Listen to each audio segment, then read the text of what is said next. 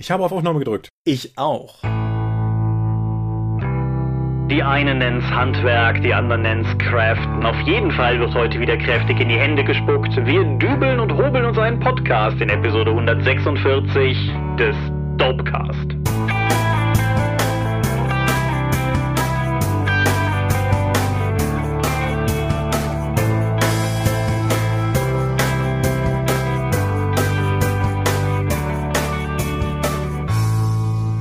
Hi und herzlich willkommen zur Episode 146 des Dorpcast. Aber wir haben uns heute hier versammelt, über Dinge zu reden, die mit Rollenspiel zu tun haben. Und wenn ich wir sage, meine ich zum einen dich. Michael Skopje-Mingers, guten Abend. Zum anderen mich, Thomas Michalski. Hi. Und worüber reden wir heute? Unter dem neudeutschen Schrägstrich englischen Wort Crafting zusammengefasste Handwerksregeln und wie sinnvoll das im Rollenspiel eigentlich ist. Ja, ich habe eine viel zu lange Zeit darüber nachgedacht, ob man da irgendeinen schlechten Craft-Beer-Witz bauen kann und mir ist einfach keiner eingefallen. Dementsprechend lasse ich das mal einfach so stehen. Aber genau, das soll unser Thema sein. Das ist ja eins, was uns beide rollenspielend eigentlich schon seit vielen Jahren verfolgt. Also mindestens seit der Warhammer-Runde damals. Und ja, wir werden ja mal sehen, wo uns die heutige Folge noch so hinbringt. Wohin sie uns aber erstmal bringt, ist Feedback. Ist dir beim Feedback wie immer irgendwas aufgefallen? Es wurde nachgefragt, was die Ninja-Karte wäre. Da haben wir einen nicht so aufmerksamen Zusch äh, Zuhörer, Zuschauer wollte ich schon sagen, von wegen Aufmerksamkeit. Die Ninja-Karte ist eine von der Sabrina, eine unserer Hörerinnen, eingebrachtes Tool für eine Rollenspielrunde. Man hat ja in letzter Zeit oftmals gehört, dass es die X-Karte gibt, wenn man irgendwie sagt, okay, das war jetzt zu krass, wir müssen diese Szene beenden, das ist einfach kein Thema für mich. Und die Ninja-Karte ist dafür da, dann zu sagen, okay, Leute, ihr schwafelt jetzt viel zu lange, es muss jetzt was passieren, es tauchen Gegner auf. Finde ich, sollte in den Rollenspielkanon aufgenommen werden. Ja, wir haben schon darüber gesprochen, weil wir irgendwo in unserem Dorffundus ein Ninja-Bild haben, dann kriegt ihr vielleicht demnächst auch eine Ninja-Karte zum Download. Dann hat uns unser neuer Hörer Christian aus Wien angeschrieben und eine Frage gestellt, die langjährige Hörer schon häufiger gehört haben, nämlich warum zum Geier wir eigentlich sprechen, wie wir sprechen. Lieber Christian, wir sind Rheinländer. Und ich fürchte, das ist auch schon das Ende der Geschichte, weil in einem wilden Anfall von kruder Erziehung ist gerade dadurch, dass damals versucht wurde, den Kindern das tiefe SCH des Rheinlandes abzutrainieren, in diesem Irrglauben, dass man ja, wenn man nicht sauberes Hochdeutsch spräche, man da entsprechend irgendwie später im Leben Schwierigkeiten bekäme, ist das zu so einer Art Hyperkorrektur gekommen, weshalb kein Kerl hier aus der Gegend, kein Mädel aus der Gegend, niemand hier aus der Gegend weiß, wie zum Geier man eigentlich sauber SCH und CH trennt. Das amüsiert viele Leute, die nicht aus dem Rheinland kommen und das äh, viele Leute, die aus dem Rheinland kommen, hören es halt nicht mal. Genau, also die erzählen mir die ganze Zeit, dass zwischen einer Kirsche und einer Kirsche Unterschiede gäbe, aber pff, völlig phonetisch ist das doch absolut gleich. Ich, ich höre da auch keinen Unterschied. Genau. Und Nutzer Beppo hat sich so ein bisschen durch Sprachanekdoten des Dopcast verstolpert. Es sind die 3G des Rheinlands, wie Hörer Ralf auch richtig korrigiert hat, die 3G des Rheinlands zu hören im Wort Seherflugzeug. Aber das hat nichts mit, mit der Betonung von CH und SCH zu tun. Ja, aber es ist interessant, dass auch nach, wie wir mal, das jetzt sechs Jahre fast oder so, oder fast schon sieben, ich weiß es gerade nicht, auf jeden Fall nach vielen Jahren diese Frage immer noch immer wieder aufkommt. Da sieht man mal, wie viel die ganzen Sprecherziehungskurse an der RWTH mir gebracht haben. Wer weiß, wie wir sonst reden würden. Das ist eine gute und berechtigte Frage. Dann versuche ich gerade zu, ach genau, und noch eine, eine tatsächlich sinnvolle sachliche Sache. Mehrere Hörer, nämlich der Krassling und der Orakel, haben in den Kommentaren zur letzten Folge, wo es um Zeitmanagement ging, angemerkt, dass man das alles vergessen könne, wenn man Leute hätte, die im Schichtdienst arbeiten. Das kann ich so nicht stehen lassen, weil auch in meiner Rollenspielrunde ein Leut ist, der im Schichtdienst arbeitet. Und die Lösungen sind, Dorpcast-Hörer ahnen es in den meisten Fällen kommunikative Art. Dann ist halt die Frage, ob man sich darauf einigt, dass die Schichtdienstperson manchmal halt zur Runde nicht kann und dass der Rest halt trotzdem spielt. Das ist dann für die betreffende Person so ein bisschen uncool, aber ist halt eine Lösung. Oder man plant seine Runden halt kurzfristiger, aber genauso wie letztes Mal gesagt, dass man sich den neuen Termin sucht, wenn die letzte Runde sozusagen endet, aber eben kurzfristiger in dem Rahmen, wie die Personen ihren Schichtplan schon haben. Und ja, natürlich, wenn die in der Form im Schichtdienst arbeitet, dass sie Montag nicht weiß, wie sie Mittwoch arbeiten wird, die Person, dann ist das tatsächlich ein Problem, aber dann ist auch irgendwann das ein unlösbares Problem. Aber sofern die Leute tatsächlich einfach einen Schichtplan haben, sei es über eine Woche oder 14 Tage oder so, dann kann man schon, wenn man will, sich da auch einigen. Oder halt, wenn man es so macht, wie du es gesagt hast, und man spielt halt jeden x Y des Monats oder so, dann halt entsprechend gucken, ob man sagt, wir freuen uns, wenn du kommst, aber wir planen halt einfach mal so. Einfach mal so planen bringt uns zu einer etwas überraschenden Meldung, zumindest aus meiner Sicht, weil es hat sich gewissermaßen ein neuer Player auf den Rollenspielmarkt, den deutschsprachigen, gewagt. Mhm. Kase, wenn ich das richtig ausspreche, die Japanologen unter unseren Hörern werden mir das schon sagen. Kase kommt aus dem Manga-Bereich, soweit ich das weiß, aber hat jetzt gewissermaßen einen Gaming Arm etabliert, wo verschiedene Rollen, aber auch Gesellschaftsspiele publiziert werden sollen. Und das eine, weshalb mir das überhaupt untergekommen ist, weshalb das auch durch unsere Timelines gewandert ist, denke ich, ist The Record of Dragon War das, das Uhrwerk gecrowdfundete Oldschool-Rollenspiel mit Manga-Optik. Genau, ein Spiel, das sich große Mühe gegeben hat, sich möglichst nah an Record of Lodoss War zu positionieren, ohne die Lizenz zu haben. Und ja, das hat jetzt eine neue Heimat gefunden, was bedeutet, dass das Projekt tatsächlich auch realisiert wird. Das war ja so eines unter den Damoklesschwert des Insolvenzverfahrens festsitzende. Aber ja, es, es, hat eine Zukunft und diese Zukunft heißt Kase. Mhm. Neben dem Record of Dragon War gibt es dann noch weitere angekündigte Titel. Das sind Powered by the Apocalypse Spiele. Und und ich wünsche denen viel Erfolg damit. Ich bin gespannt, wie diese doch eher im Rollenspiel Bereich nischigen Produkte und harten Indie-Spiele dann beim Treffen auf den Anime-Markt, mit dem sie ja eben bereichern wollen, dann eben ankommen werden. Ich denke, wir können nur davon gewinnen, weil breitere Auswahl soll uns ja nicht schaden und wenn dadurch neue Leute ins Hobby gezogen werden, umso besser. Ja, auf jeden Fall. Also ich, ich finde das auch eine durchweg positive Sache. Ich finde es auch einfach spannend, dass da nochmal im Prinzip ganz neue Gesichter auf den Markt kommen und ich hoffe halt, dass sie es schaffen werden, sich auch wirklich auf dem Markt zu etablieren, dass wir nicht wieder so ein, so ein Nebenkulturphänomen haben. Naja, also so unbekannt bekannt sind die Gesichter ja nicht. Der Dirk Remmicke macht das ja auch schon eine Weile. Der hat ja auch Astropia nach Deutschland geholt. Und nicht nur deswegen haben wir ihn ja damals auch schon mit dem Dorp TV interviewt. Ja, das ist richtig. Und Lena Falkenhagen. Und Lena Falkenhagen ist Redakteurin jetzt für zumindest eins dieser neuen Rollenspiele. Ja, aber ich, was ich halt meine, ist, es ist halt nochmal einfach ein neuer Verlag. Das ist halt genauso wie System Matters. Die Leute kannte man halt auch vorher als, oder kennt man auch schon, die da jetzt Projekte umsetzen. Aber es ist halt einfach nochmal ein neuer Verlag und die Möglichkeit, neue Spiele auf den Markt zu bringen, das Portfolio neu zu erweitern und hilft vielleicht so ein bisschen dagegen, dass die ganze Szene, also jetzt die deutschsprachige, nicht so sehr im eigenen Saft kocht, was ja immer so ein Problem ist, wenn der Markt sich, sagen wir mal, konsolidiert, wie man das so freundlich sagt. Ja. Soviel zu Kase. Wenn ihr Meinung dazu habt, haut mal in die Kommentare. Ich habe, also mir sagen die halt vage was, die beteiligten Personen sagen mir mehr, aber ich kann diese Nachricht über ihren reinen Informationsgehalt nur schwer einordnen. Ich bin da durchaus über Meinungen immer immer glücklich. Eigene Meinungen haben wir aber auch. So sehr, dass wir manchmal nicht allein im Dorpcast damit auskommen, sondern uns noch in andere Podcasts tragen müssen. Ich habe das schon getan. Der Podcast, bei dem ich zu Gast war, ist der nerdige und niveauvolle Trash Talk mit Gast. Philipp Lohmanns Nerds gegen Stefan abgezwacktes Podcast-Projekt und davon das Spin-off. Und wir haben, äh. haben gemeinsam die Folge 13 aufgenommen, selber Indie-Fantasy-Filme drehen. Also von Xoro und Hilde herkommend, aber auch meine ganzen anderen Video- und Webfilmprojekte halt verfolgend. Und das, da haben wir uns halt virtuell zusammengesetzt und haben das Ganze aufgezeichnet. Wir hatten das ursprünglich schon auf der Drakon machen wollen. Ich bin allerdings durchaus, wir wissen ja alle, wie die Tonqualität vom Drakon-Aufnahmeszenario immer so ist. Bin ich ganz froh, dass wir es jetzt so gemacht haben. Ist, denke ich, eine ganz coole Folge geworden. Und wer den Dorpcast hört und sich damals geärgert hat, dass ich mich zu Stranger Things Staffel 3 nicht mehr weiter ausgelassen habe, außer zu sagen, ist gut, das könnt das jetzt nachholen, weil das hatte er sich quasi so halb erbeten, ob ich das nicht dann, wenn ich da zu Gast bin, das noch mitbringe und mich hm. dazu äußere, weil der nerdige und niveauvolle Trash Talk äh, blickt ja zu uns beiden auf als Epigone Lichtgestalten oder was auch immer und hat die Medienshow geklaut. Okay, ja, Lichtgestalt ist ein total gutes Lob in einem Podcast, der nur Audio hat. Ja, ist auf jeden Fall. Also die Leute, die, die wissen ja gar nicht, was ihnen entgeht. Du bist aber auch zu Gast und zwar von der Aufnahme aus gesehen morgen, aber von den Hörer aus gesehen vielleicht schon in der Vergangenheit. Habe ich das richtig verstanden? Genau, ich werde beim dicken Preußen zu Gast sein. äh, da habe ich, ich habe schon mal mit ihm über Battletech geredet. Das ist der, äh, der Herr Michalski. Wir haben noch einen Michalski in der Rollenspielszene, beziehungsweise auch. Keine Verwandtschaft? Ja, habt ihr ja schon geklärt.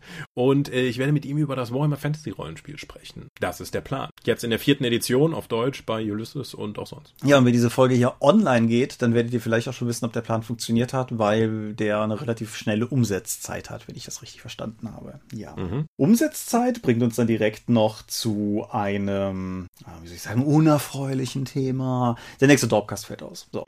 Einfach hart damit raus. Jawohl, die 147, also die kommt schon noch, aber die kommt halt erst in vier Wochen statt in zweien. Das hat verschiedene Gründe. Der professionelle Grund ist, dass ich jetzt an dieser Stelle sage, ja, in zwei Wochen ist halt auch Spielemesse und zum einen sind ja auch, sind wir ja auch in verschiedenen Arten damit ausgelastet und wir wollen ja auch Dorp TV nicht irgendwie in den Weg kommen, wenn dann die Dorp TV Spielemesse-Videos kommen, Klammer auf, die kommen auch diesmal wieder, Klammer zu und all das. Und wenn wir den jetzt nur um eine Woche verschieben würden, dann kollidiert das im Nachhinein mit der Dreier-Convention. Das ist ja auch relativ ungünstig und so. Faktisch habe ich aber einfach verdammt nochmal Urlaub.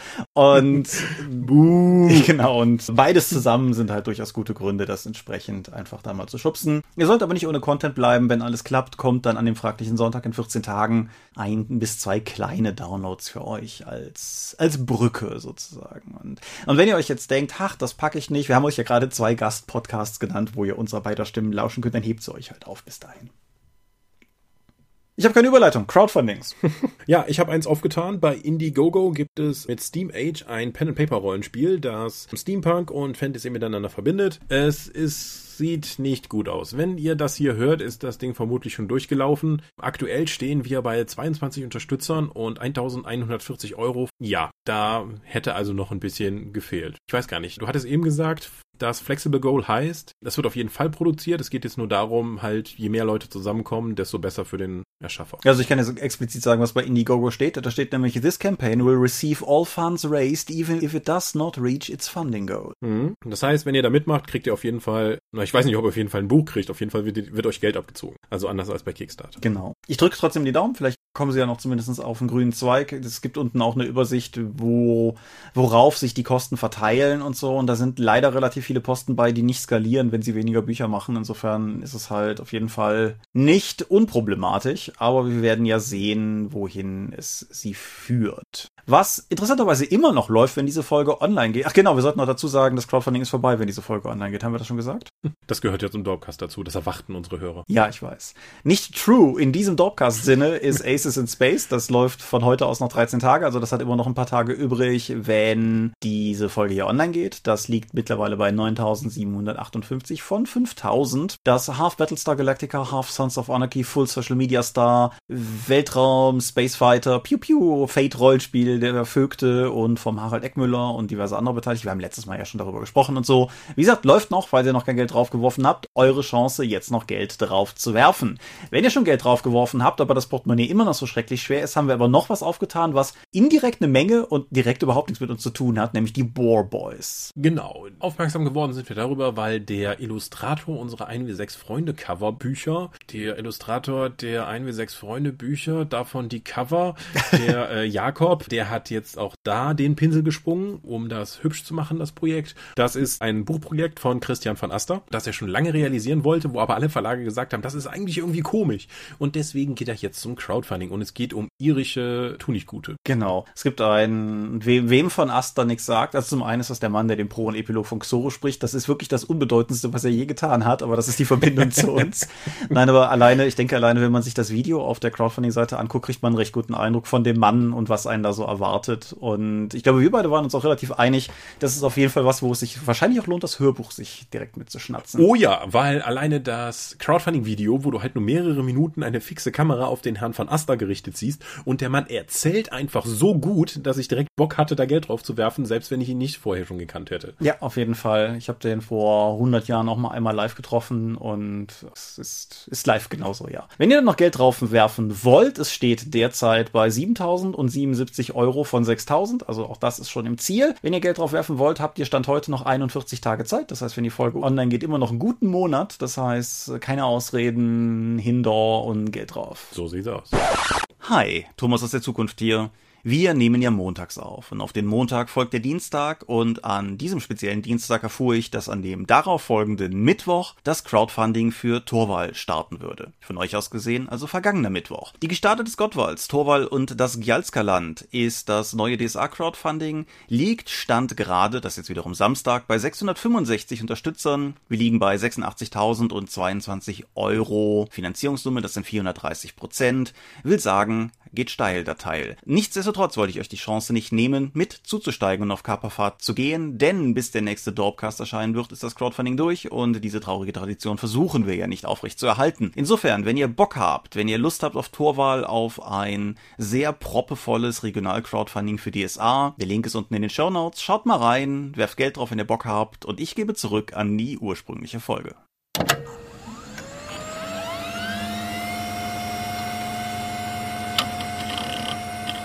Und direkt von den Crowdfundings aus ähm, gibt's ja eigentlich gar nichts Näherliegendes, als auf Medien zu sprechen zu kommen. Findest du nicht auch? Hm, ja, da kann ich sogar eine richtig gute Überleitung nehmen, denn ich habe Iron Sky 2 gesehen, den ich über Crowdfunding mitfinanziert habe. Ulala. Ja, ich habe es mir nicht nehmen lassen, da eine digitale Stretch Goal zu nehmen, äh, nee, digitales Pledge Level zu nehmen, um dann eben mir das, den Film am Ende über Vimeo anzuschauen. Was ich nicht unbedingt verstehen kann, weil offensichtlich haben schon viele andere Leute vor mir diesen Film gesehen und ich kriege als Crowdfunding Bäcker erst jetzt meinen Download-Link. Ich habe mir am Wochenende angesehen und als großer Fan des ersten Films kann ich nur sagen, dass ich maßlos enttäuscht und äh, erschrocken bin. Okay. In Iron Sky 2 spielt ein paar Jahre später, nachdem in Iron Sky 1 ja effektiv die Erdoberfläche durch einen Atomkrieg vernichtet wurde und die letzten Überlebenden auf der Mondbasis, der ehemalige der Nazi-Mondbasis halt nur noch leben, kriegen die jetzt Besuch von irgendeinem russischen Überlebenden, der ein Raumschiff zusammengedengelt hat, jetzt oben hinkommt und dann passiert im Laufe so eine Art Handlung. Ich habe es nicht wirklich verstanden. Es gibt den Hinweis darauf, dass der ehemalige neue Führer Kurzfleisch in Wirklichkeit ein Alien-Echsen-Menschenwesen ist und er schickt jetzt die Tochter des Protagonisten des ersten Teils mit einer Entourage an lächerlichen Gestalten zur Hohlerde, um dort eine Energiequelle zu stehlen, die sie bräuchten, um die Mondbasis weiter betreiben zu können. Und in dieser Hohlerde sind halt jede Menge andere von diesen Echsenwesen Wesen, den Vrill, auch noch immer aktiv, die über die Menschheitsgeschichte immer wieder versucht haben, Einfluss zu nehmen, um die Menschheit eben zu versklaven oder in den Untergang zu führen. Das hat zwar an sich schon geklappt jetzt mit dem Atomkrieg, allerdings ist dadurch auch die Erdoberfläche unbewohnbar geworden. Ja, diese Energiequelle ist der heilige Gral, sie äh, klauen das Ding, fliegen wieder zurück und dann ist der Film vorbei. Dazwischen passieren eine Menge nicht lustiger Dinge. Der Film ist nicht lustig. Er versucht manchmal nicht mal durchgängig lustig zu sein und es gibt auch keine Situationskomik wie den, die den ersten noch ausgezeichnet hat, einfach durch die Absurdität. Es ist wirklich ziemlich in your face platter Humor. Dazu kommt noch, dass die kontemporären Popkulturreferenzen in einem Film, der sieben Jahre in Produktion war, nicht mehr ganz funktionieren. Ah, ja. Es gibt zum Beispiel auf der Mondbasis, die an sich ein ziemlicher Scheißhaufen ist, einen Kult, der eigentlich noch sehr gut dasteht. Und das sind die Jünger des Jobs. Äh, das eine äh, komplette Apple, also ich will es nicht Parodie nennen, weil es einfach zu offen ist, die wie dieser Kult funktioniert mit dem entsprechenden Prediger. Alle Leute sind in weiß gekleidet, sie beten über Apps und so weiter das funktioniert nicht wirklich gut. Auch dass dann Jobs als einer von diesen Echsenmenschen, der die Menschheit versucht zu manipulieren, dann eben in der Hohlerde noch immer rumläuft. Funktioniert halt auch ein paar Jahre nach seinem Tod vielleicht nicht mehr ganz so gut wie zu dem Zeitpunkt, als das Drehbuch geschrieben wurde. Das insgesamt wirklich, wirklich übel ist, weil einfach nichts, weil die Szenen nicht gut zusammenhängen, der Film nicht lustig ist und auch das Schauspielerische sich nicht wirklich durchsetzen kann. Es kommt, wie man im Trailer gesehen hat, Hitler auf dem T-Rex drin vor, was mit einer der stärksten Szenen überhaupt ist ist. Aber das war's. Ich kann keinerlei Empfehlung für diesen Film ausgeben. Der ist wirklich blöd. Er macht keinen Spaß. Ich verstehe nicht, was da schiefgelaufen ist. Hm. Ist für mich natürlich jetzt schwierig, weil ich den nicht kenne. Ich habe in den letzten Jahren ein paar Mal das Gefühl gehabt, dass für solche Filme es sehr gefährlich und tödlich ist, wenn die Macher glauben zu verstehen, was die Fans gemocht haben und dann nicht mehr das machen, was sie ursprünglich machen wollten, sondern gefühlt auf das hinarbeiten, von dem sie glauben, dass die Fans das haben wollen, wenn du weißt, was ich meine. Könnte es sowas gewesen sein? Ich glaube nicht, weil der auch einfach handwerklich viel zu schlecht ist. Also sowohl was die Strukturierung angeht, wie auch die Inszenierung. Man hat es sich ja nicht mal nehmen lassen, die Protagonistin des Films immer wieder mit einem Voice-Over zu versehen, um überhaupt zu erklären, was da gerade überhaupt alles passiert. Das ist in der Regel ja immer ein Mangel in der Erzählung des Films. Ja. Also sowohl auf filmischer Ebene wie auch auf dem, was die Charaktere tun, weil sie irgendwie in den Dialogen zu wenig Exposition raushauen. Was allerdings sehr, sehr gut geworden ist, sind die Spezialeffekte. Also mal abgesehen von einer hm, Alterungs-Make-up-Special-Effekt sind die digitalen Effekte und auch sonst die Ausstattung des Films einfach fantastisch gut. Das sieht so toll aus. Leider reicht das nicht, um die blödsinnige Handlung, das hölzerne Schauspiel und einfach die schlechten Dialoge und die schlechte Handlung zu überspielen. Hm. Ich bin wirklich einigermaßen schockiert, bin, bin ein bisschen froh, dass ich jetzt nur die digitale Variante des Films genommen, unterstützt habe. Und ja, ich, ich weiß einfach nicht, was da los ist. Okay, dann mache ich einfach mal mit was Positivem weiter und gleichzeitig etwas für den Dopcast etwas Unüblichen. Auf Netflix ist im Februar 2017 eine Doku-Reihe erschienen, die im Englischen Abstract The Art of Design heißt und im Deutschen mit Netflix trügerischer Sicherheit alle Wortspiele in Doku-Überschriften zu töten. Mhm. Abstrakt Design als Kunst hieß. Und darin hatten sie acht Leute aus verschiedenen Feldern zusammengebracht. Also jede Folge behandelt eine dieser Personen über ihr jeweiliges Design und Kunsthandwerk. Februar 2017. Im September 2019, völlig erratisch, ist eine zweite Staffel davon erschienen. Mhm die nicht wie die erste Staffel acht, aber sechs Folgen aufzuweisen hat und wieder quer durch alle möglichen schöpfenden Felder, ja, mehr oder weniger einfach beleuchtet, wie diese Leute arbeiten. Das sind in dem Fall, also ich sag mal, die Bandbreite ist relativ groß von Olafur Eliasson, der halt wirklich so ein Künstler ist, wie du dir das vorstellst, über Ruth Carter, die die Kostüme für Black Panther zum Beispiel gemacht hat, aber auch für viele Spike Lee-Filme und allgemein im Prinzip, wenn es, wenn es ein erfolgreicher Film rund um Black Culture aus Amerika in den letzten 20 Jahren war, ist die Chance, dass Ruth Carter involviert war, relativ hoch. Oder auch äh, Jonathan Höffler, der Schriftarten designt, von denen du mit Sicherheit auch schon welche verwendet hast. Hm. Und wie gesagt, sechs Folgen sind es an der Zahl. Und was ich an den Dingern so mag, ist, dass sie zum einen nicht biografisch an die Sache rangehen. Die meisten Künstlerdokus, die ich kenne, sind halt ermüdend biografisch. So, der ist da und da aufgewachsen, dann ist das und das und dies und jenes und so weiter. Die, der Weg, wie sich Abstract the Art of Design an Sachen herannähert, geht viel mehr auf den Denkprozess und Schöpfungsprozess der jeweiligen Leute ein. Und zwar nicht nur als Thema in der Doku, sondern auch in der Inszenierung der Doku. Jede Folge geht so zwischen 42 und 48 Minuten und die sind wirklich gut designt und gestaltet. Von der Typografie, von der Art und Weise, wie Titel eingeblendet werden, teilweise mit Bild-in-Bild-Effekten und so weiter und so fort. Also jede Folge ist für sich genommen wirklich ein aufwendiges künstlerisches Produkt und beleuchtet den Schöpfungsprozess von eben in irgendeiner Form kreativ arbeitenden Menschen. Und halt auch quer durch alle möglichen Felder. Also du hast irgendwie Neri Oxman, die biologische Strukturen als Grundlage für zukünftige architektonische Möglichkeiten in einer ökofreundlichen, fußabdrucklosen Welt sieht. Und du hast auf der anderen Seite Ian Spalter, der für das UI und UX-Design von Instagram zuständig ist. Hm. Also die Bandbreite ist relativ groß. Die Leute sind nicht alles Leute gewesen, die ich kannte, aber zumindestens in Feldern, für die ich mich interessiere, waren es jeweils Leute, die mir was sagten, was mir zumindest suggeriert, dass, wenn ich mich für die anderen Felder mehr interessieren würde, mir die Leute genauso was sagen würden. Und wie gesagt, sechs Folgen diese Staffel, acht Folgen die letzte, falls ihr die noch nicht gesehen habt. Alle einfach nur gut, alle auf Netflix zu haben. Wen sowas irgendwie interessiert, ich finde, die gucken sich fantastisch weg und wer sich noch ein bisschen für Denk- und Schöpfungsprozesse anderer Leute interessiert, ran da. Hm, aber nachdem du jetzt Netflix erwähnt hast, ich habe mir was auf Amazon Prime gegeben. Katsching. Wobei ich nicht wirklich sagen kann, dass es Amazon Prime ist, denn ich habe den Amazon Bücherdienst genutzt. Ach, und ach. wenn du den Amazon Prime Account hast, kannst du nämlich diverse Bücher als E-Book kostenlos lesen. Und ich habe mir jetzt endlich mal Harry Potter und der Stein der Weisen gegeben. Krass. Ja, nachdem, war es fast 20 Jahre, nachdem das erste Buch rausgekommen ist? Ja, das klingt nicht falsch. Ne? Ja, äh, habe ich den endlich mal gelesen, weil ich mir dachte so, was hat das eigentlich damit auf sich? Ich habe den ja nie, ich habe die Filme einmal geschaut, aber so wirklich habe ich mich dafür nie begeistern können und alle Leute haben mir immer gesagt, oh, das ist so toll und ich habe das abgewunken, damals im Teenageralter, das ist doch Kinderliteratur hier, ich mache ja richtige harte Rollenspielsachen, die ich lese. Mhm. 22 Jahre. Ach, ja, okay. So, Harry Potter und der Stein der Weisen. Soll ich nochmal den Inhalt zusammenfassen? Ich glaube, das ist nicht nötig, oder? Hm. Das ist halt wirklich Teil unserer Popkultur geworden und also, das ist, Harry Potter ist Teil des kulturellen Gedächtnisses geworden, so wie Herr der Ringe. Lass es mich also, mal so formulieren. Gab es in der Handlungsentwicklung etwas, was dich überrascht hat? etwas, von dem du nicht wusstest, dass es passieren würde, zumindest auf einer abstrakten. Nein, also auf der Handlungsebene gab es nichts, also gab ein paar Sachen, an die ich mich nicht mehr so gut habe erinnern können, aber insgesamt hat mich da nichts überrascht. Was mich überrascht hat, ist A, wie kurz dieser Band eigentlich ist, wie wenig Texte enthält mhm. und B, was die Autorin mit diesem wenigen Text anrichtet. Weil, oh mein Gott, die schafft es mit so viel zu sagen, mit so wenigen Wörtern. Ich war völlig fasziniert und begeistert davon. Denk mir zuerst, okay, das ist relativ einfache Sprache, das ist einfach geschrieben, habe ich hier wirklich ein Kinderbuch vor mir, aber das zieht dich tatsächlich rein. Das ist wirklich auch in der, ich habe die deutsche Version gelesen, mhm. das zieht dich wirklich gut rein. Ich war bei den Charakteren mit dabei, die so glasklar beschrieben werden.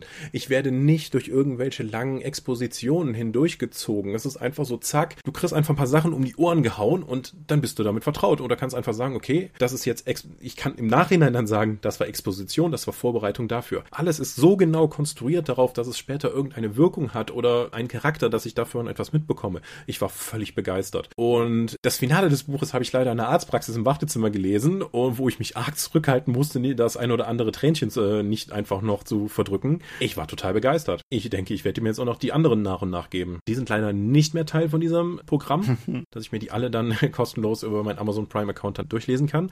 Aber ich finde es schade, dass ich mir all die Jahre jetzt das habe vorenthalten lassen und werde mir da mehr von geben. Ich habe völlig bizarr aus dem, aus der, aus der kleinen Büchersammlung meiner Mutter habe ich den ersten Band geerbt. Also ich besitze den tatsächlich auch hier, aber ich habe ihn noch nicht gelesen, aber hatte das immer mal vor und was du sagst, macht durchaus Lust, sich da näher mit auseinanderzusetzen. Hm, das freut mich.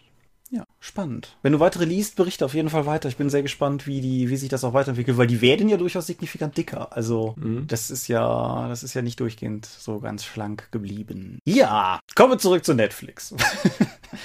In the Tall Grass oder auf Deutsch Im hohen Gras ist ein Horrorfilm, der, ein kanadischer Horrorfilm, der auf Netflix prämiert wurde. So, der ist irgendwie, glaube ich, auf dem Fantastic Fest oder irgendwo gelaufen und jetzt ist er auf jeden Fall uraufgeführt fürs weite Publikum auf Netflix. Es ist eine Stephen King-Verfilmung, das ist ja gerade sehr angesagt. Hm. Es ist streng genommen eine Stephen King und Joe Hill-Verfilmung. Joe Hill ist der Sohn von Stephen King. Und es ist eine, im Original eine, je nachdem, was man liest, Kurzgeschichte oder Novelle. Ich habe so eine grobe Vorstellung davon, wie der Umfang sein mag, aber ich kenne den Ursprungstext nicht. Und die Prämisse ist im Prinzip die zwei Geschwister fahren durch die amerikanische Pampa und halten neben einem Feld von übermannshohen Gräsern und hören aus diesem Feld ein Kind nach Hilfe rufen. Nach kurzem Ringen entschließen sie sich, sie hochschwanger, entschließen sie sich in das Feld reinzustapfen, um dieses Kind rauszuholen, das sich offensichtlich in dem hohen Gras verlaufen hat, um sich dann natürlich subsequent selber im hohen Gras zu verlaufen. Und es stellt sich schnell heraus, dass dieses Gras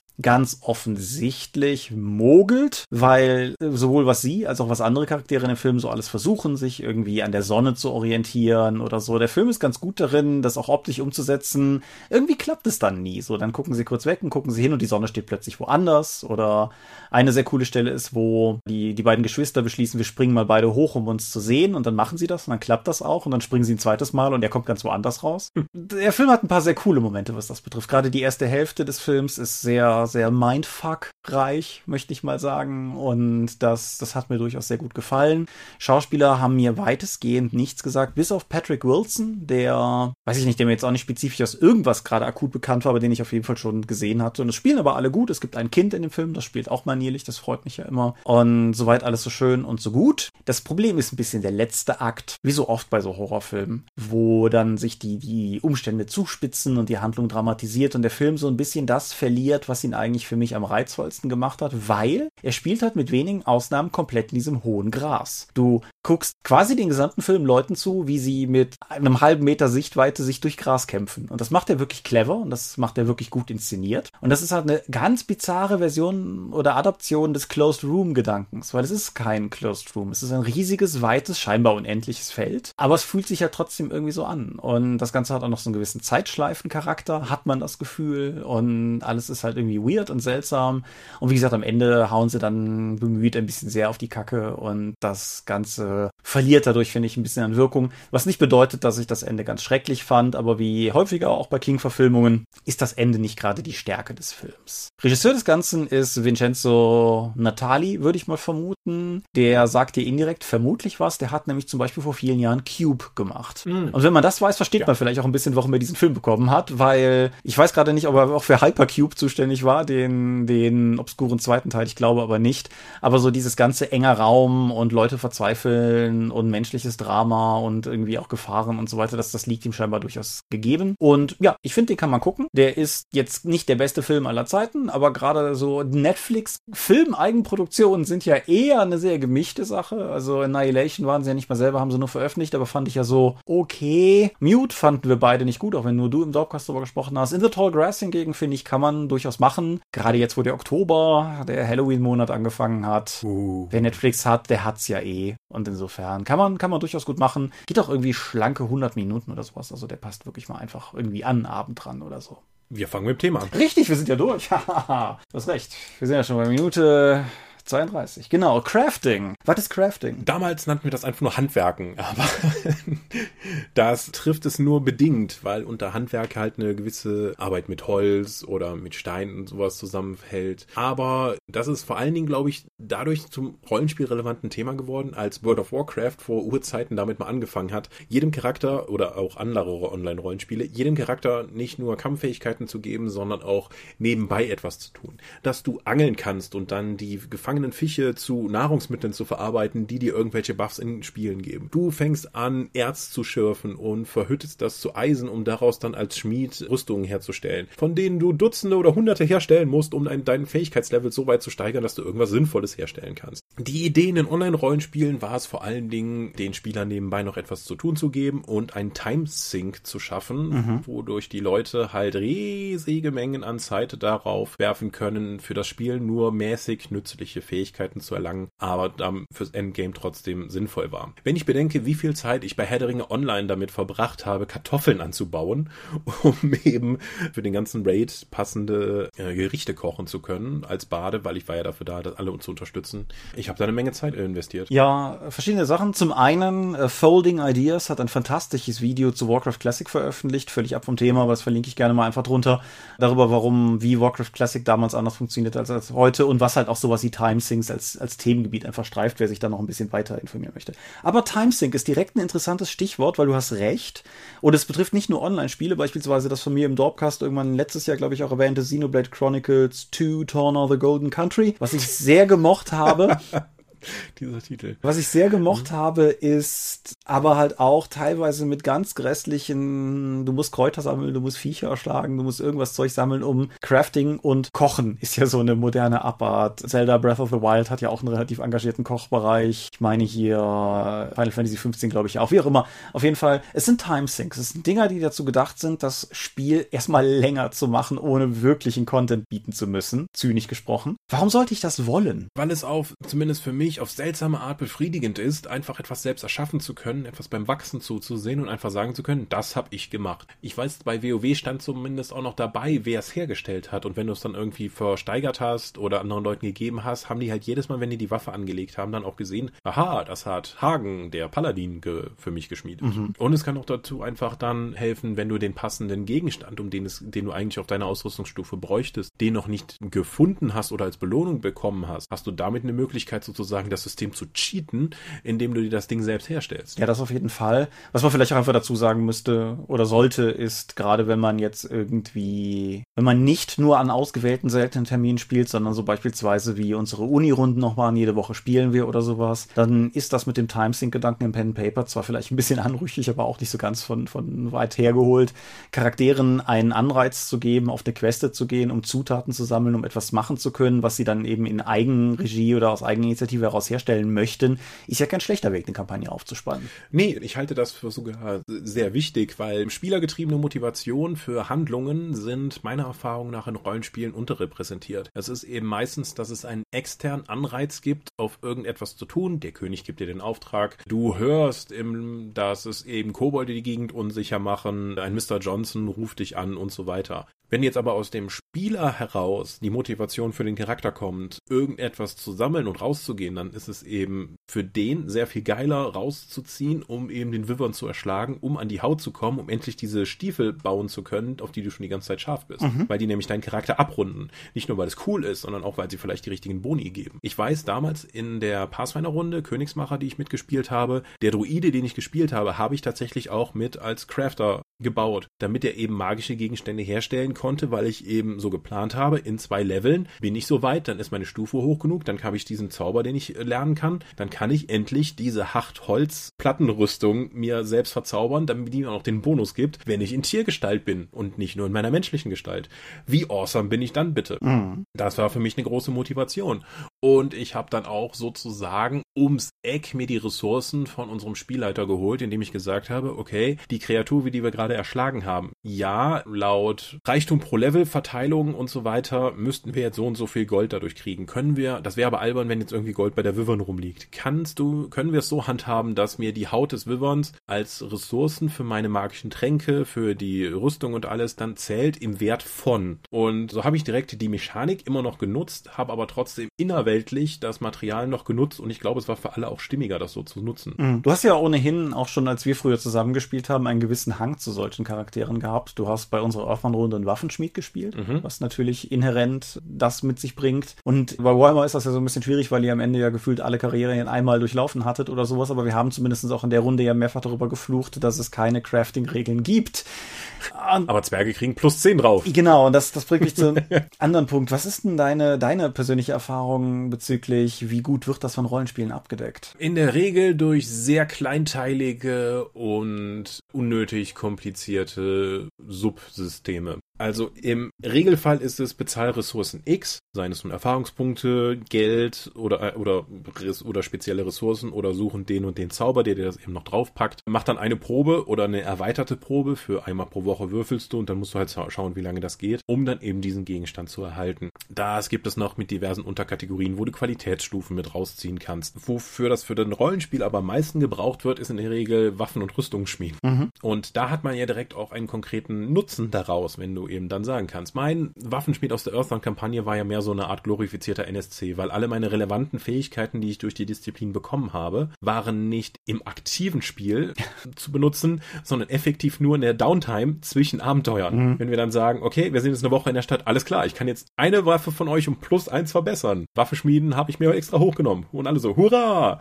Ich würfel einmal, jo, deine Tätigkeit ist getan, aber wir nehmen dich trotzdem mit, wir haben dich lieb, so ganz toll. Das war nicht die motivierendste Art, das ins ins Spiel einzubinden, muss ich sagen. Nee, das ist richtig. Ich denke, das ist aber auch durchaus ein inhärentes Problem des Waffenschmieds bei Earthbound, der, glaube ich, in dem Bezug einfach nicht durchdacht mhm. war oder ist. Ich weiß nicht, wie die vierte Edition auch funktioniert. Da hat sich nicht viel getan. Alles klar, dann ist also immer noch der, der Reparier- und Aufrüst-Louis. Ja, also der Hauptregelschreiber von Earthbound, der Morgen, äh, hat auch erwähnt, er hat einen eigenen Blog dazu, so ja, das Ding ist eigentlich komplett fehlkonzeptioniert, aber momentan können wir da nicht viel dran machen. Mal gucken, ob es irgendwann mal da eine, eine besser durchdachte Disziplin gibt. Ja, Würdest du denn sagen, es braucht dafür Regeln? Wenn dabei ein Spieleffekt rauskommen sollte, ja. Wie zum Beispiel bei Pathfinder ist es ganz eminent wichtig, dass das auch verregelt ist, weil alles, was bei Pathfinder oder bei D&D 3, Schrägstrich D20 halt existiert, musst du ja auch irgendwie darstellen können. Es ist halt dieses faire, transparente System. Es gibt keine Fähigkeiten, die nur für Spielleiter oder für Monster da zu finden sind. Wenn irgendwas in dieser Welt existieren kann, muss es dafür Regeln geben, um es auch herstellen zu können. Und gerade wenn es ein, wenn du eine Pathfinder-Runde hast, wo eben nicht gerade mal aus Zufall die gegen, der magische Gegenstand, den du gerade brauchst, aus dem Monster oder dem Schatz rausfällt, den du gefunden hast, musst du eben auch als Spieler die Möglichkeit haben, deine Ressourcen so zu investieren, um diese neuen Gegenstände bekommen zu können. Das muss ja nicht mal was Großes sein, wie eben dieser verzauberte Hartholz Plattenpanzer, den ich erwähnt habe. Es kann ja viel kleiner anfangen, indem ich auch für die Gruppe dann Heilstecken hergestellt habe und Heiltränke und so weiter. Das war eine sinnvolle Ergänzung der Gruppenressourcen, indem ich meine Fähigkeiten eingesetzt habe. Das kannst du aber auch in anderen sehr verregelten Systemen sehen, wie zum Beispiel DSA. Wenn der Elf halt einen hohen Wert in Pflanzenkunde hat, kann der eben losziehen, um dann eben Würselkraut zu finden, was nach einem Kampf wieder hilft, die Gruppe wieder hochzuheilen. Ja klar. Ich meine gut, DSA ist ohnehin, was Crafting-Regeln betrifft, ein schwieriges Pflaster. Ich denke auch an DSA 4 4 mit Schrecken an die Schmiederegeln zurück, die unsere Runde in mehrfache lange Diskussionen gestürzt haben. Ich meine, das hat immerhin Schmiederegeln. Zeigt für mich aber auch direkt eines der Probleme, wenn du ein sehr komplexes Regelwerk für sowas anbietest, dann ist natürlich immer die Chance da, dass du Lücken konstruierst oder dass Leute anfangen, das Ganze zu, zu gamen. Und mhm. meine Rollenspielrunde denkt, glaube ich, nach wie vor mit Schrecken an diese Wurfdeutsche zurück, die ich mal konzeptioniert habe, wo ich halt irgendwie das proschigste Metall genommen habe, was es gab, weshalb die halt potenziell beim Aufprall kaputt gingen. Aber dadurch halt irgendwie, sagen wir mal, Ressource freigeräumt hatte, um denen halt irgendwie Schadensboni zu kaufen. Ich kriege das im Detail nicht mehr zusammen. Aber es waren auf jeden Fall sehr gefürchtete Splitterbomben, die halt unglaublich günstig in der Produktion waren, die du vielleicht nicht mehrfach geworfen hast. Aber ja gut, dafür haben die halt wirklich gewurmst. Und ja, ja, oder dann sowas wie, hey, wenn du ein, wenn du so und so viele Qualitätsstufen übrig hast, kriegt das Ding plus eins Rüstung. Dann ist so, hm, der Lendenschurz hat Behinderung null. Ja.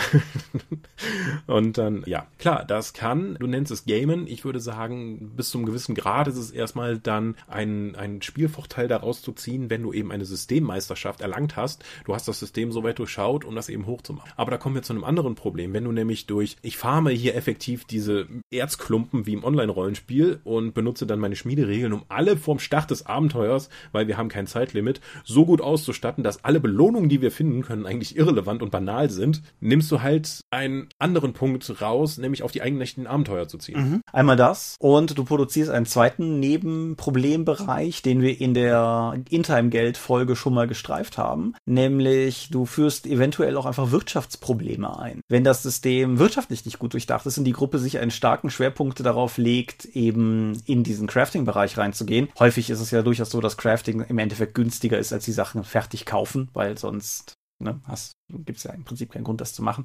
Und du kannst halt, sagen wir mal, durchaus die Wirtschaft einer kleinen mittelalterlichen Stadt ziemlich in Schieflage bringen, indem deine eh unfassbar reichen Charaktere da reinkommen und halt jetzt irgendwie auch noch mit ihrem, ich muss mein Lebensunterhalt nicht davon bezahlen, weil ich bin Abenteurer und guck mal, ich produziere diese billigen Schneidbretter. So, das, das führt halt potenziell. Gorg der Barbar, Schlechter von Drachen und Schnitzer von Schneidbrettern. Ja, genau.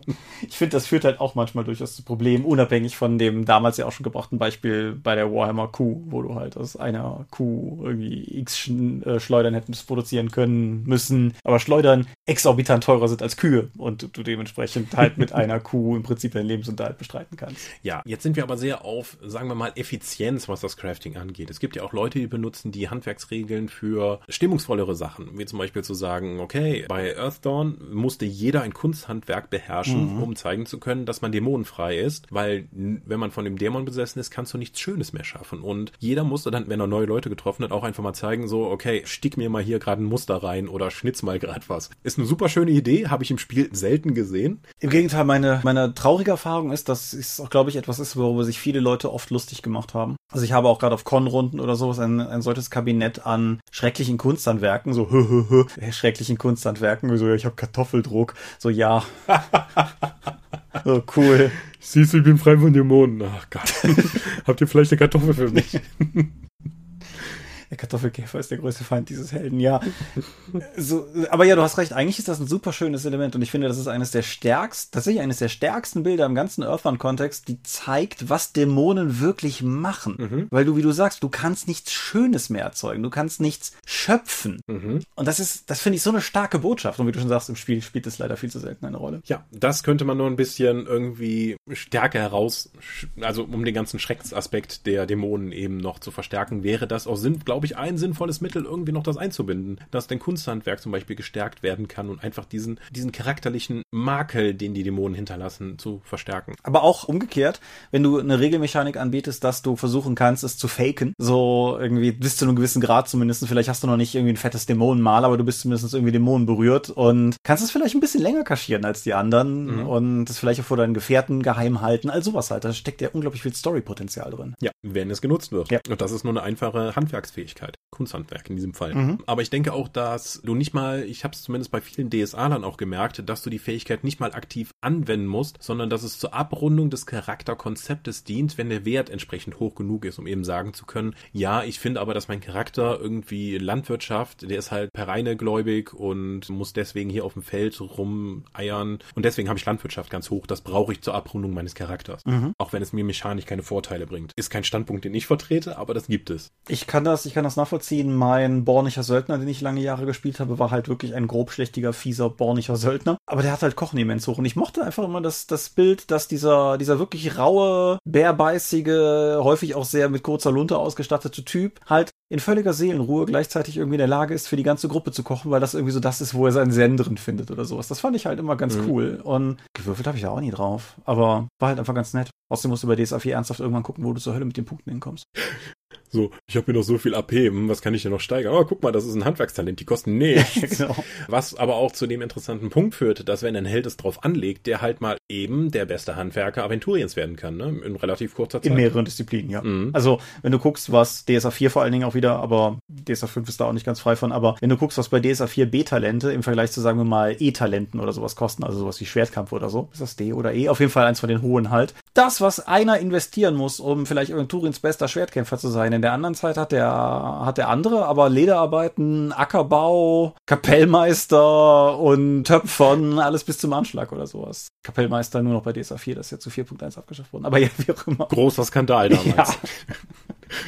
Jetzt kann ich mein Charakterkonzept gar nicht um. Ach egal. Aber wenn du halt nicht auf Abenteuer ausgehst, werden nehmen die nimmt die Wichtigkeit von Handwerkstalenten halt zu. Ja. Und auch wenn du so etwas baust wie eine anhaltende Kampagne an einem Ort, wie die von mir immer geliebte und niemals umgesetzte Stadtaufbaukampagne, mhm. wenn deine Charaktere halt nicht nur Monster hauen, sondern auch dabei helfen, wirklich etwas aufzubauen, können Handwerkstalente plötzlich signifikant wichtig werden für den gesamten Verlauf der Kampagne. Wenn du deine Architektenfähigkeit einsetzt und damit dann eben die Abwehranlagen vernünftig konstruierst, konstruieren kannst, hast du im, Spiel, Spielverlauf dann auch einen Vorteil. Hey, das gab's auch sogar in einem DSA-Abenteuer, da die Uturia-Kampagne. Da ging es ja auch darum, eine Stadt, eine verschüttete Stadt freizulegen. Und die Spielercharaktere mussten auch auf den entsprechenden Fähigkeiten würfeln und als Spielercharaktere, als große Helden, als Vorbilder für die Leibeigenen und Sklaven, die sie mitnehmen mussten, haben einfach mal ein Vierfaches an Talentpunkten damit rausgeholt für die Gesamtergebnis der ausgedehnten Probe, als das die normalen Arbeiter schaffen konnten. Wenn der Elf halt einfach mal auf Jagen würfelt, dann kommt er halt mit einem Elefanten durch den Dschungel Dschungel ziehend halt wieder raus und kann damit alle ernähren. Dann können, sind mehr Arbeiter frei, die eben dann daran arbeiten können, die nächste Pyramide freizulegen. Ja, und wenn du die Kampagne bodenständig genug hältst, dann ist sogar für den Abenteureralltag das Handwerkstalent plötzlich, das ganz profane Handwerkstalent sehr interessant. Forbidden Lands, mein Standardbeispiel. Ist ja ohnehin ein System, das ich momentan sehr, sehr oft und gerne lobe, aber ich hatte das ja, glaube ich, auch mal erzählt. Meine Heldengruppe ist losgezogen, ist irgendwie 20 Kilometer weit gekommen, einmal um die Landzunge rum, konnte über die Küste hinweg auf die Halbinsel gucken, wo sie losgezogen ist und ist trotzdem jämmerlich wirklich fast beinahe verhungert, weil sie es irgendwie nicht gebacken bekommen haben zu navigieren oder irgendwie Nahrung zu fangen. Und das hat eine Dynamik entwickelt. Dann hat die Gruppe nämlich plötzlich angefangen, sich irgendwie Kochutensilien zu kaufen, Dinge, die ihnen Boni geben. Und mittlerweile gibt es halt eine feste Verteilung, wer kocht, wer jagt und so weiter. Und das, das hat sich zu einem richtigen Spielelement entwickelt. Und obwohl es im Endeffekt natürlich einfach ein Regel-Hexcrawl-Mechanismus ist, hat es auch einfach zur Gruppenidentität beigetragen. Mhm. Weil es halt einfach diese, diese Wir müssen hier am Leben bleiben draußen Routine einen ganz starken Anteil hat. Mhm. Ein Trend, den ich in den letzten Jahren bei Rollenspielen sehe, sind ja sowieso, dass die Zeit zwischen Abenteuern oder einfach Freizeit auch verregelt wird, um nicht eben einfach so, ja, dann passieren einfach Dinge und würfelt mal und dann gucken, was passiert, mhm. sondern dass es konkret eingeteilt ist, dass du dann zum Beispiel wie bei Fracked Empire Freizeitpunkte bekommst, die du investieren kannst, um deine Waffen zu verbessern oder das Schiff abzugraden oder neue Kontakte zu finden. Also, dass du deine Fähigkeiten, die außerhalb des normalen Abenteuerdaseins eben auch relevant sind, dir insgesamt in der Kampagne weiterhelfen können. Mhm. Oder auch bei Hexen, dass du diese Freizeitpunkte eben nutzen kannst, um, heißen die Freizeitpunkte?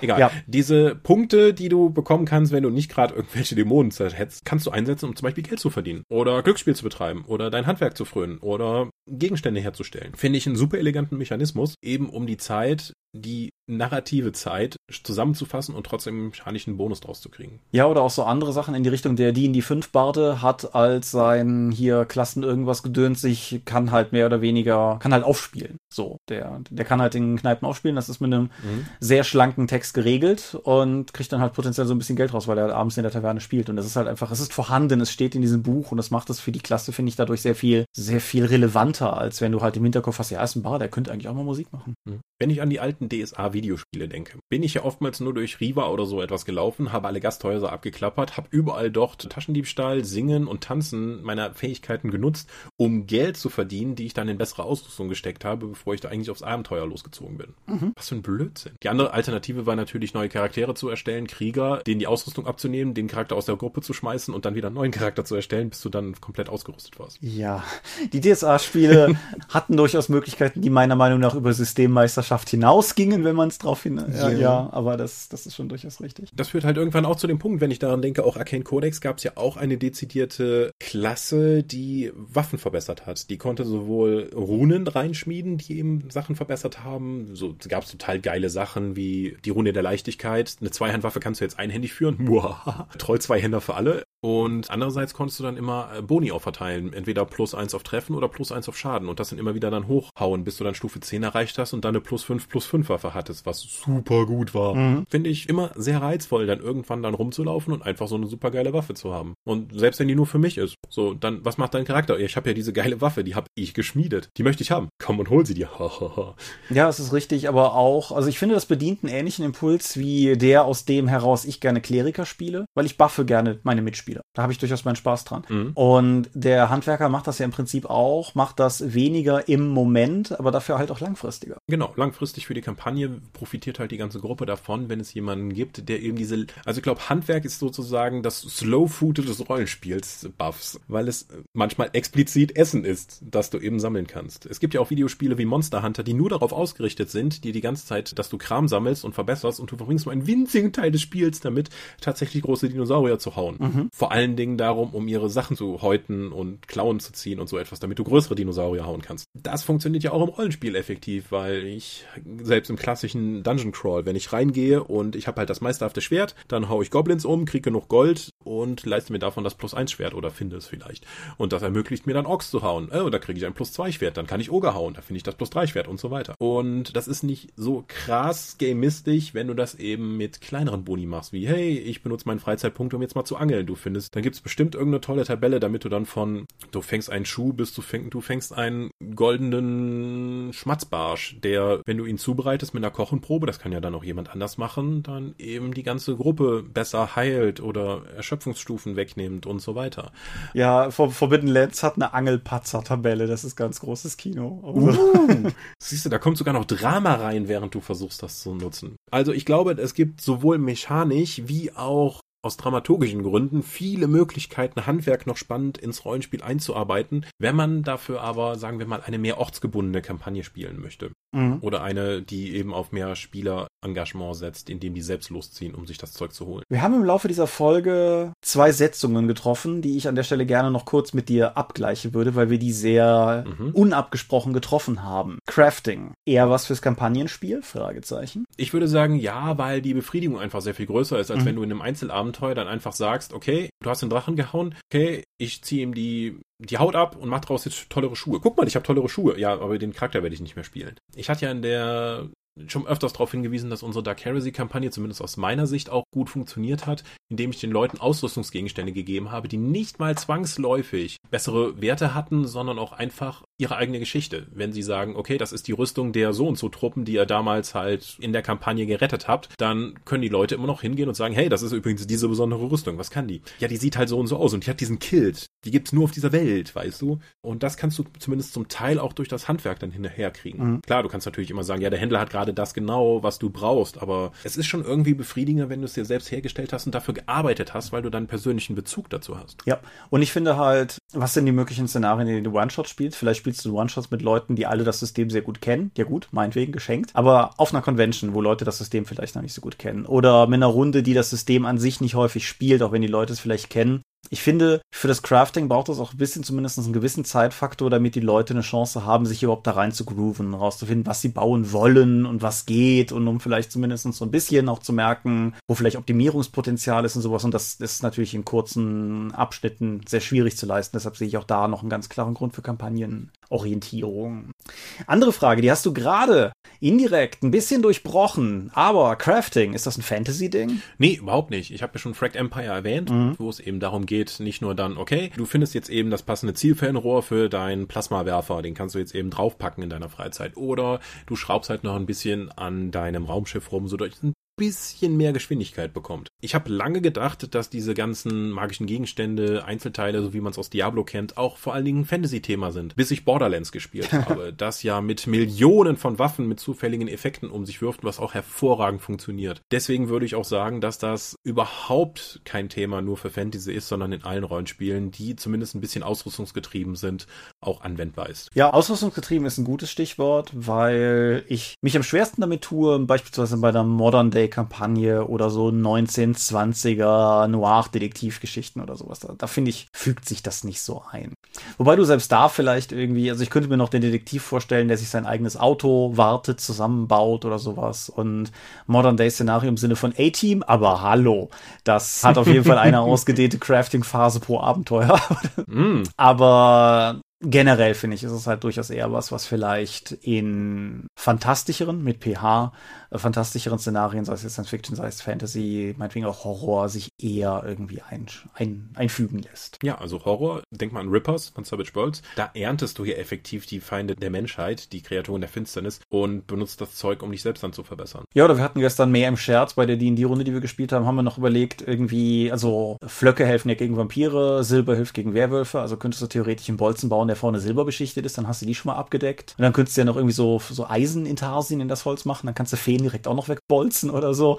Also da sehe ich halt auch durchaus Möglichkeiten, auch ernster als das Beispiel jetzt war. Aber halt die Idee, dass du ein Monster hast, auch in so einem Sleepy Hollow Van Helsing Szenario ein bestimmtes Monster hast und dass du, um dem Herr zu werden, halt irgendwie was bauen musst, was dieses Monster bezwingen kann. Mhm. So, ich weiß gar nicht, wie das in den späteren Staffeln ist, aber die früheren Staffeln Supernatural haben ja auch, oder zumindest die erste hat es vor allen Dingen sehr stark irgendwie so diese Routine, die sie haben irgendwie. Dann, dann wird das Rock Salt ausgepackt ja, ja. und so weiter. Ja, ja, Leiche ausbuddeln, anzünden, Salz drüber und dann wird es schon irgendwie klappen. Genau. Das klappt fast nie. dann sind sie aber völlig überrascht. ja, aber beispielsweise bei einer, einer Supernatural-artigen Kampagne könnte ich mir durchaus auch eine Crafting-Komponente problemlos vorstellen. Also insofern ja doch. Mhm. Das ist ja auch Modern Day. Also da geht schon was, da geht schon durchaus was, ja. Ja, mehr habe ich, glaube ich, nicht. Ich hatte mir noch als Punkt aufgeschrieben, die Unterscheidung zwischen profanem Crafting und magischem Crafting, aber das haben wir mehr oder weniger, glaube ich, einfach abgegrast. Ja, dann, dann kommen wir schon in, also vieles von denen, was wie Sp Spruchrollen, magische Tränke und so etwas, sind ja schon in der Regel als benutzbare Gegenstände abgegrast. Permanente Gegenstände ist in der Regel schwieriger, weil dann kommen permanente Sachen wie Abenteuerpunkte, Erfahrungspunkte, Stufenverlust oder so etwas rein, was ich immer unelegant finde. Astralpunkte. Ja, ja, permanente Artefakte, das ist bei DSA ist es ganz furchtbar. Ja. Es gibt aber auch dann den Aspekt, dass eigene Zauber entworfen werden und dann selbst gebaut oder modifiziert werden. Das würde ich aber nicht mehr als Crafting mit drin haben wollen. Obwohl es eigentlich noch irgendwie dazu passt, oder? Zu sagen, ich mache jetzt meine eigene Variante des Feuerballs, der eben kleiner ist, aber dafür mehr Schaden macht. Ja, aber ich glaube, das gibt Zau ja, dann, dann kommt man schon in ein sehr gefährliches Feld, wenn man diese Zaubermodifikationsregeln zu stark auspackt. Gerade bei den kleinteiligen Sachen. Ja, ganz egal, ob das jetzt irgendwie bei DSA ist oder zum Beispiel Earthbound hatte ja mit, welches war denn erste Edition? War das das Magiebuch oder Arcane Mysteries? Ich glaube, das Magiebuch hatte ja auch Regeln zum Erschaffen eigener Zauber. Die waren auch nicht optimal. Mhm. Also da, da ging durchaus manchmal auch das ziemlich schief. Aber ich denke, damit begeben wir uns vor allen Dingen dann immer in jeweils durchaus andere Regelbereiche, über die man auch mal reden könnte. Also Zauberdesign könnte man vielleicht auch mal eine Folge zu machen, aber das ist für mich dann nicht mehr Craften. Also ich finde, mhm. Craften impliziert mir zumindest immer eine gewisse handwerkliche Komponente tatsächlich. Also selbst der, der von Waffenschmied haut da zwar Magie mit rein, aber der dengelt ja trotzdem mit einem Hammer auf einen Amboss insofern. Ja, den Reiseamboss. Der Reiseamboss, ja. Ja. ja, alles klar. Dann würde ich sagen, haben wir das soweit abgegrast. Wenn ihr der Meinung seid, dass wir wie immer was vergessen haben, haut's in die Kommentare. Wir lesen es dann und überlegen uns, ob wir es nochmal aufgreifen oder ob wir finden, dass ihr Unrecht habt. Aber in, in jedem Fall ist Feedback immer wertvoll und ja, ich denke, es ist ein bereicherndes Thema und falls es bis jetzt in euren Runden keine Rolle spielt, überlegt doch mal. Ich denke, wir haben zumindest mit dieser Folge explizit und implizit durchaus gezeigt, dass egal, ob man eher aus der narrativen oder aus der gemistischen Ecke, aus der simulationistischen ja sowieso kommt, dass Crafting auf jeden Fall jede Runde in irgendeiner Form bereichern kann, wenn man es irgendwie geschickt einbaut. Gut, dann danke für diese dynamische Episode, Thomas. Ja, ich danke dir für dieses Gespräch. Wir kommen zum Sermon. Genau. Wir sind die Dorp. Wir craften aus Stimmen, Zeit und Müdigkeit ah. hochstufige Podcast. Man findet uns unter www.die-dorp.de. Dort bringen wir neben dem Dorpcast auch Rollenspiel-Downloads zu eigenen und fremden Systemen. Manchmal veröffentlichen wir sie als Buch. Dorp TV Berichte vor allem von Cons und Messen unter youtube.com slash die Dorp. Wir haben kleidsames Merchandise. Den Dorp-Shop gibt es unter getshirts.com slash Dorp. Wir sind auf rspblogs.de, Facebook und Twitter. At die Dorp geht an den Tom. At Seelenworte geht an mich. Seelenworte ist auch der Name meines Instagram-Accounts. Meine Webseite gibt es unter unter thomas-michalski.de. Wir veranstalten die Drakon, die kleine und sympathische Pen-Paper-Convention in der Eifel das nächste Mal vom 17. bis 19. April. Die offizielle Webseite dazu gibt es auf drakon.contra.de. Möglich wird das alles durch eure unglaublich großzügigen Spenden auf Patreon Paywalls. Haben wir keine, die Infos warten auf patreon.com slash. Gut, das war dynamisch zu Ende gebracht. Ich danke dir, Thomas. Und jetzt, glaube ich, crafte ich mich langsam mal ins Bett. Ich glaube, ich erschieße noch ein paar Nazis bei Wolfenstein. Aber ja, in, uh. in diesem Sinne wünsche ich euch angenehme 28 Tage. Und wir hören uns dann in einem Monat hier wieder. Und in 14 Tagen gibt es einen hübschen Download. Oder uns in anderen Podcasts. Bis denn. Adieu und ciao, ciao.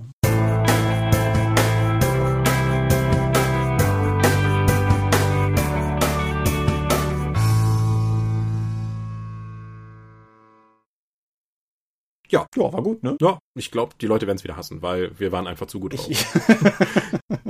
Auch. Nein, aber ich habe tatsächlich, glaube ich, alles reingekriegt. Ich fand, wir hatten einen relativ guten Gesprächsfluss. Wir waren weniger meandrierend mhm. als letztes Mal. Also, ja, doch, kann man, kann man machen. Mhm. Meinst du, das ist sozusagen mit mehreren Qualitätsstufen diese Episode dann fertig gehandkräftet worden? Gestimmkräftet? Gestimmtwerket? Voicecraft klingt, als wäre es eine grässliche Podcast-Software. Müsste man mal googeln. Aber ja, ich denke auch. Also wir haben, wir waren ja vorbereitet. Das gibt ja auf jeden Fall schon mal Bonus, bevor du würfelst. Und ja, ich denke, ich denke, das, das hat insgesamt durchaus zu einem ganz guten Podcast geführt. Ob es die höchste Klasse hat, weiß ich nicht. Aber. Also an die 3W6 Podcasts kommen wir noch nicht dran. Das ist aber das liegt auch an, einfach an unserem nicht ganz so sympathischen Akzent. Das ist richtig. Das ist das Rheinland, das hält uns, das hält uns zurück, aber mit Stolz. Ich drücke uns ob Stopp. Ajo.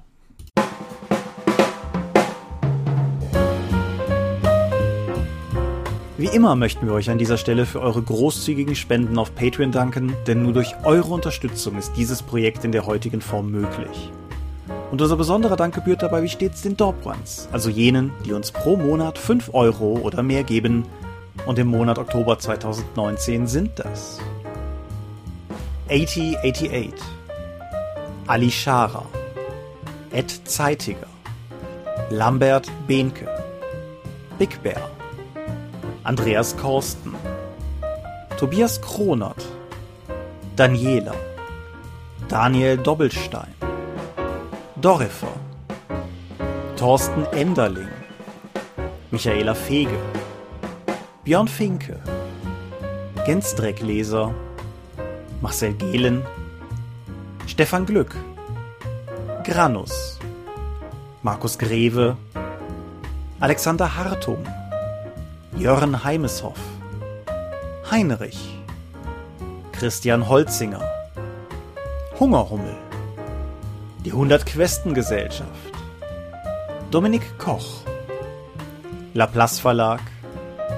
Lightweaver, Christoph Lühr, René Kulig, Angus MacLeod, Volker Mantel, Moritz Melem, Ralf Merck, Mr. Turkleton, Optus, Orkenspalter TV, Dennis Oswald, Philipp Picker, Arzach Rumpelgnorg, Ralf Sandfuchs, Oliver Schönen, Ollis Tiche, Ulrich A. Schmidt, Jens Schönheim, Christian Schrader, Alexander Schendi, Bentley Silberschatten, Lilith Snow White Pink, Sphärenmeisterspiele, Sören, Stefan T., Florian Steury, Sven,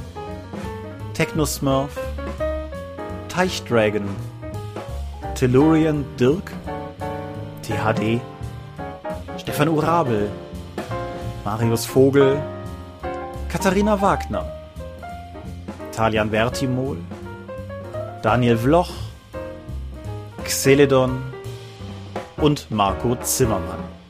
Danke, dass ihr uns freiwillig ohne Paywall und Auflagen so tatkräftig unterstützt, einfach weil ihr es könnt. Danke.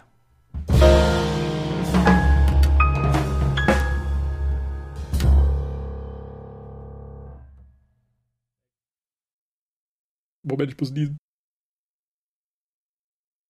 Nee, doch nicht.